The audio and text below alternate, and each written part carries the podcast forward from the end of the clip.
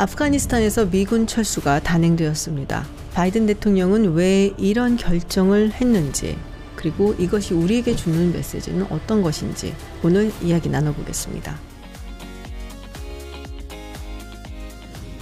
안녕하세요. 김지윤입니다. 요새 국제 뉴스를 뒤덮고 있는 이슈가 있죠. 바로 아프가니스탄입니다. 미국이 철군 계획을 밝히고 그리고 실행에 옮기자마자 아프가니스탄이 탈레반의 손에 넘어갔습니다. 정말 급속도로 진행이 돼서 모든 사람들에게 충격을 줬는데요. 제가 이 방송을 올릴 때쯤에는 사실 또 어떻게 변해 있을지 모르지만 많은 분들이 요청을 해주셨기 때문에 오늘 몇 가지 이야기를 좀 나눠보고자 합니다. 먼저 많은 분들이 가장 궁금해 하셨던 것. 왜 바이든 대통령은 철군을 감행했을까? 여러 가지 이유들을 다들 이야기하고 있는데요.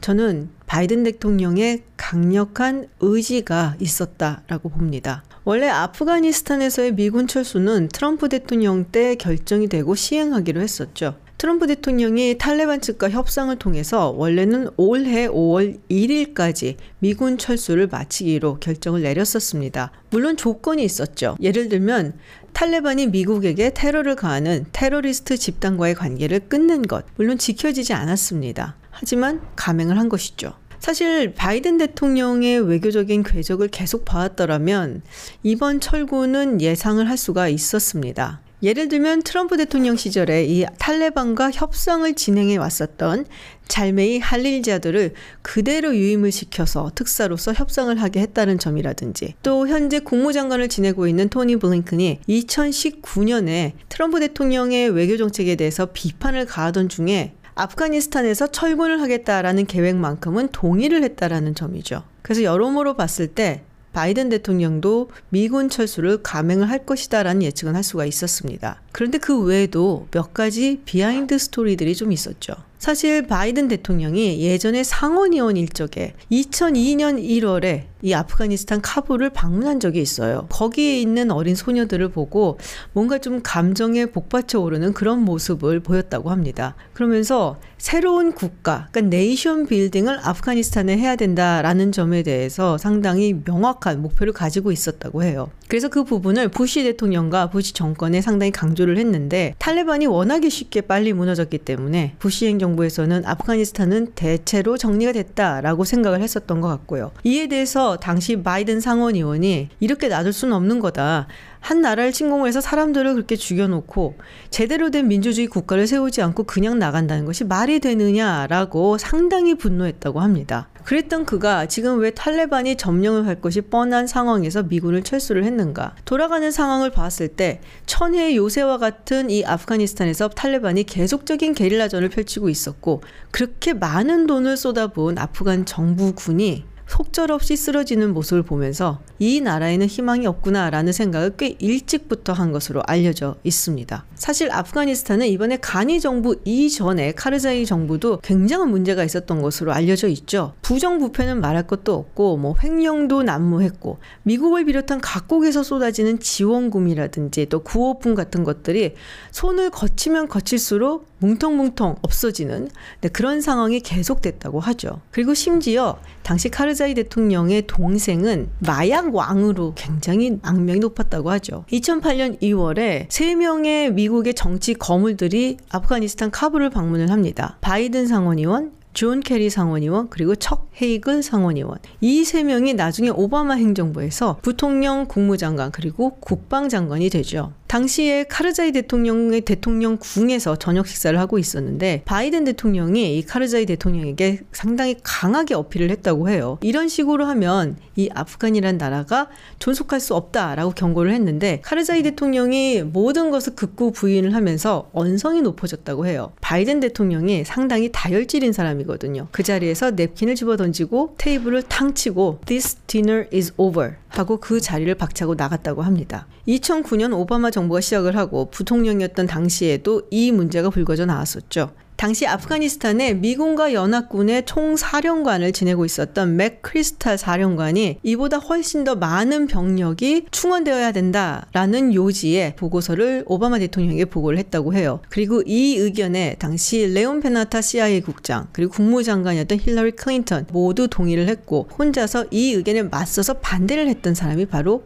바이든 대통령입니다. 그때는 사실 바이든 대통령이 졌어요. 그래서 오바마 대통령이 10만 명의 병력을 아프가니스탄에 더 보내게 되죠. 이 부분에 대해서 서로 갈등이 있었다라는 이야기는 오바마 대통령의 자서전에도 나오고 있습니다. 그래서 어떻게 보면은 바이든 대통령은 이 이슈에 대해서는 상당히 일관된 의견을 가지고 있었다라고 볼 수가 있습니다. 부정부패로 지금 찌들어가는 아프가니스탄 정부를 계속 도와줄 수도 없고 너무나 많은 돈이 들어가는 것은 물론이거니와 미국인들의 목숨이 지금 희생이 되고 있다라는 것이죠. 현재 아프가니스탄 전쟁으로 인해서 희생된 미군의 숫자가 약 2,400명 정도 된다고 하고요. 이 아프가니스탄에서의 재건 사업을 위해서 컨트랙터로 들어간 미국인들 약 4천여 명이 희생되었습니다. 그런 상황에서 더 이상 이 전쟁을 유지할 이유가 없다라고 아주 일찌감치 생각을 했던 거라고 볼 수가 있죠. 이번에 바이든 대통령이 그런 말을 했어요. 지금 이렇게 떠나면 어떡하냐라는 발언에 그렇다면 과연 떠나기 딱 알맞은 그 순간은 언제이냐? 두 명의 민주당 대통령 그리고 두 명의 공화당 대통령을 지내는 동안 지금 이 전쟁을 끝내지 못하고 있고 20년 동안 이루고 있는데 나는 이 전쟁을 내 다음 대통령에게 넘겨줄 생각이 추워도 없다. 내가 끝을 맺겠다. 상당히 단호한 발언이었고 저는 그게 바이든 대통령의 진심이었다고 생각을 합니다. 근데 많은 분들이 놀라신 게 아무리 그렇다고 하더라도 미군이 철수를 시작하자마자 어떻게 저렇게 허물어질 수가 있을까 라는 부분이었죠. 그래도 아프간 정부군이 30만 명이라고 하지 않았던가. 글쎄 우리가 뭐 농담처럼 당나라 군대다 뭐 얘기를 하더라도 이렇게 탈레반에 속절없이 무너지는 것이 말이 되는가 하고 충격을 받으셨을 거예요. 브라운 대학교의 Watson Institute에서 하고 있는 Cost of War project가 있는데요. 사실 이 프로젝트에서 이 아프가니스탄에 들어간 미국의 자금을 보면은 정말 어마어마한 액수입니다. 이 통계에 따르면 2001년 이후에 이 아프가니스탄에 들어간, 그러니까 미국이 쏟아부은 돈이 2조 2,600억 달러, 그러니까 우리나라 돈으로 약 2,600조 정도 되는 정말 어마어마한 돈입니다. 그리고 그 중에서 약 90조 원이 아프간 군을 훈련을 시키고 무기를 주고 그리고 병력을 충원하는 데만 쓰였다고 합니다. 그리고 이 많은 돈들을 대체로 이제 채권을 발행해서 미국이 충당을 했는데요. 이자는 앞으로도 계속 갚아 나가야 되고 앞으로 다음 세대가 계속 짊어지게 되는 짐이 되는 것이죠. 지금 전쟁에서 나왔다고 하더라도 이걸로 끝이 나는 것이 아닙니다. 왜냐하면 이 전쟁에서 다치고 돌아온 상위 군인들에 대한 어떤 대우라든지 케어는 계속되어야 되는 것이거든요. 그걸 또 장기적으로 계산을 해보면 약 2천조 원 정도가 들어갈 것이다 라고 합니다. 사실 이게 상상만 해도 정말 어마어마한 돈이라고 할 수가 있죠. 근데 더 놀라운 것은 이 모든 수치를 매우 보수적으로 잡았다는 거예요. 이렇게 많은 돈이 들어갔는데 왜 아프간군은 그렇게 허수아비처럼 무너졌을까? 말씀드린 것처럼 부정부패 때문인 것이죠. 경찰이나 군인들은 굉장히 오랜 시간 동안 월급을 받지 못했다고 합니다. 월급은커녕 음식이나 물이나 뭐 이런 것들이 제대로 보급도 되지 않았고 먹고 살려다 보니까 이런 무기 같은 것들을 암시장에다 팔고 그리고 암시장에서 팔려진 무기는 탈레반의 손으로 들어가는 경우도 허다했다고 하죠. 한 통계에 따르면 아프가니스탄에서 군인들을 충원을 할 때 한 달에 300에서 500명 정도를 충원을 하는데 이에 반해서 군에서 그만두겠다 하거나 혹은 탈영을 하는 군인들의 경우는 약 5천 명 가량이 되었다고 합니다. 이렇게 되니까 군대 사기도 무지하게 떨어질 수밖에 없는 것이고요. 국가를 위해서 내가 목숨을 희생하면서까지 지켜야 된다라는 생각보다는 나와 내 가족의 생명과 안전을 지켜야 되고 그리고 내 재산을 보호해야 된다라는 생각이 훨씬 더 강해질 수밖에 없는 것이죠. 탈레반이나 정부나 매한가지로 부정부패하고 우리를 괴롭히는 것은 마찬가지다. 오히려 탈레반이 옛날에 깨끗하기는 했어 라는 생각까지도 하게 되는 것이고 그러니까 탈레반이 공격을 해왔을 때 총을 들고 정부를 위해서 국가를 위해서 지킨다기보다는 빨리 투항하는 것이 낫다 판단을 한 것이죠. 사실 미군이 철수를 한다고 했을 때 주변 국가들이 상당히 당혹했습니다. 뭐 주변 국가로 친다면 뭐 인도도 있을 수 있고요. 러시아 그리고 파키스탄 그리고 중국이 있죠. 아프가니스탄을 이 지도에서 보시면요. 여러 국가들과 국경을 접하고 있는데요. 동쪽으로 뭔가 꼬리처럼 이렇게 쫙 나 있는 부분이 있어요. 이 부분을 와칸 회랑이라고 합니다. 예전에 또 Great Game이라고 해서 러시아 제국과 영국 제국이 이 중앙아시아의 패권을 두고 격돌을 할 때가 있었는데요. 그 당시에 이 러시아는 중앙아시아 윗부분 그리고 영국은 아랫부분을 차지를 하죠. 그리고 두 국가 간에 일종의 buffer zone을 둡니다. 그래서 사실 굉장히 이상하고 기괴한 모양의 국경이 만 만들어지게 됐는데요. 그게 바로 이 와칸 회랑입니다. 이게 약 350km 정도의 길이가 되고요. 짧게는 13 그리고 넓게는 65km 정도의 폭을 가지고 있는 아주 험준한 곳으로 소문이 나 있죠. 그래서 전쟁이 났을 때에도 여기만큼 그 전쟁의 여파가 미치지 않는다라고 이야기를 할 정도로 정말 산세가 아주 험준한 곳입니다. 사실 미군이 철수를 한다 그랬을 때 중국이 상당히 당혹했던 것이 시간이 지날수록 더 보여지기는 했어요. 중국 국방부 대변인인 우첸이 전쟁을 해놓고 무책임하게 떠나는 법이 어딨냐라고 아주 맹 비난을 하기도 했었죠. 그래서 많은 분들이 이 왁한 회랑이 끝부분이 중국하고 접경 지역을 가지고 있는데 이게 신장 지역하고 접해 있기 때문인 것이냐라고 이야기들을 하셨는데 사실 이 신장 지역의 위구르족이 뭐 무슬림이고 또 뭐 아프가니스탄의 탈레반은 굉장히 또 극단주의적인 무슬림들이기 때문에 혹시라도 그게 영향을 미치지 않겠냐라는 걱정을 중국이 한다라는 이야기도 있었는데요. 같은 극단주의라고 하더라도 탈레반의 경우는 사실은 이제 파슈툰족을 중심으로 한 어떻게 보면은 이 아프가니스탄 안에서 국가를 세우려는 것이고 사실 해외에서 테러를 하는 것에는 큰 관심을 두지 않았었거든요. 한마디로 IS라든지 또 알카에다하고는 좀 다르다라고 말씀을 드릴 수가 있는데 문제는 이런 테러 집단들이 아프가니스탄에 많이 은신하고 있다는 점이에요.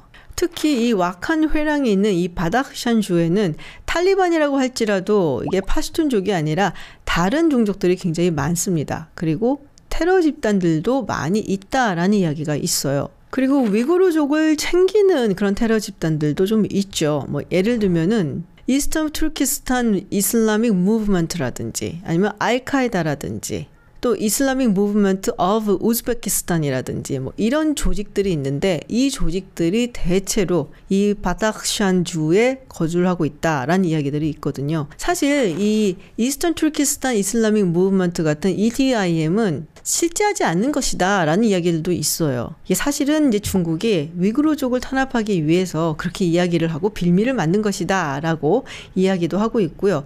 그래서 지난 2020년 11월에는 폼페이오 전 국무장관이 이 ETIM을 테러리스트 블랙리스트에서 내리기도 했어요. 그래서 그에 대해서 또 중국 측에서 굉장히 반발을 하기도 했었죠. 그 외에도 파키스탄 탈레반이 또 있습니다. 이 파키스탄 탈레반은 실질적으로 테러를 저지릅니다. 특히 중국이 파키스탄과 함께 진행하는 일대일로 작업이라고 할 수 있는 China Pakistan Economic Corridor 프로젝트의 대상이 되는 곳을 집중적으로 공격을 해요. 그리고 1대1로의 핵심 거점 도시라고 할 수 있는 파키스탄 과다르에서 중국 대사를 살해하려고 했던 폭탄 테러 미수 사건도 있었고요. 그 여러 가지로 사실은 이제 파키스탄 탈레반들이 어, 중국을 대상으로 해서 테러를 저지르는 일이 꽤 일어나고 있죠. 그리고 이런 일이 일어났을 때 이들이 어디로 도망을 가느냐?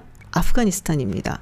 사실 중국 입장에서는 어떤 정부든 이 아프가니스탄이 그냥 안정적으로 지켜졌으면 그리고 국경 지역에 별 탈이 없는 것이 가장 바라는 바겠죠.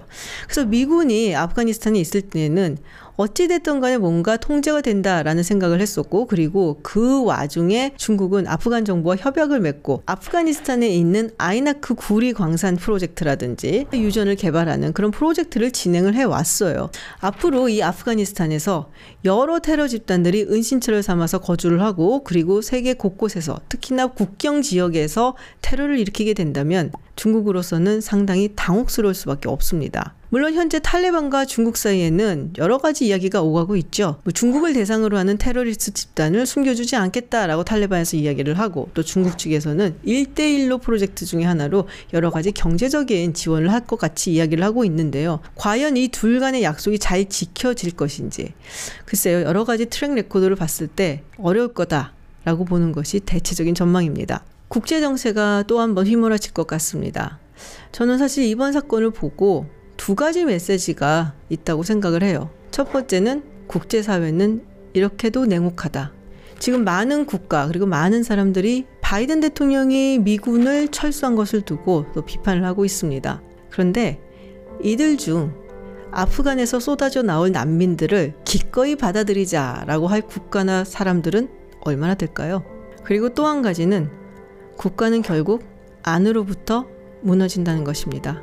그리고 그 결과는 아무 잘못이 없는 무고한 사람들이 지게 되어 있죠. 조금 우울한 마음으로 오늘 영상 여기서 마치겠습니다.